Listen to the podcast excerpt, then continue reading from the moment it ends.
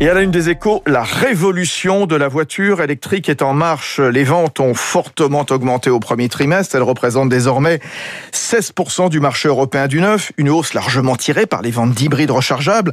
L'Allemagne fait la course en tête.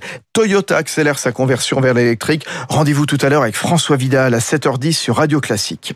Dans les échos toujours, enquête complète, une page entière consacrée à la Clean Beauty, le nouveau défi stratégique de L'Oréal qui entend rendre ses produits et leur utilisation plus verts au quotidien, alors que le groupe se dote aujourd'hui d'un nouveau directeur général, le sixième, Nicolas Ionimus, 57 ans, qui succède à Jean-Paul Agon.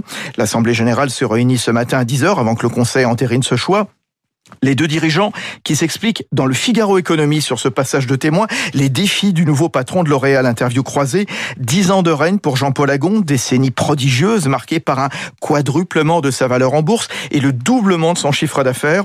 Le nouveau patron mise sur la montée en gamme alors que la division grand public vendue en, hyper souffre depuis des années.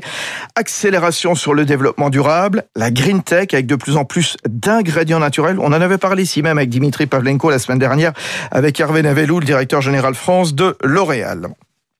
L'impact de la crise n'est pas le même partout, certains ont pu en profiter, d'autres pas. C'est ainsi que, dans l'opinion, Jacques Grandin de l'Éprevier nous annonce que les entreprises non financières européennes détiennent désormais des réserves équivalentes à trois mois de chiffre d'affaires c'est-à-dire 15 jours de plus que la moyenne d'avant-crise. Une étude d'Alliance Research montre que ce sont les secteurs et les groupes les plus riches qui le sont devenus davantage, et la France est la grande gagnante grâce aux aides massives. En revanche, dans la tribune, euh, l'onde de choc de la pandémie pourrait creuser les inégalités territoriales, explique Grégoire Normand à la lecture d'un rapport de France Stratégie.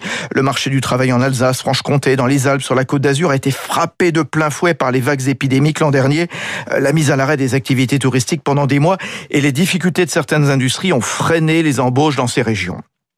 Et puis cette exclusivité du Wall Street Journal, euh, l'administration Biden envisage de mettre en place une règle exigeant que les fabricants de tabac réduisent la nicotine dans toutes les cigarettes vendues aux États-Unis à des niveaux auxquels elles ne créeraient plus de dépendance.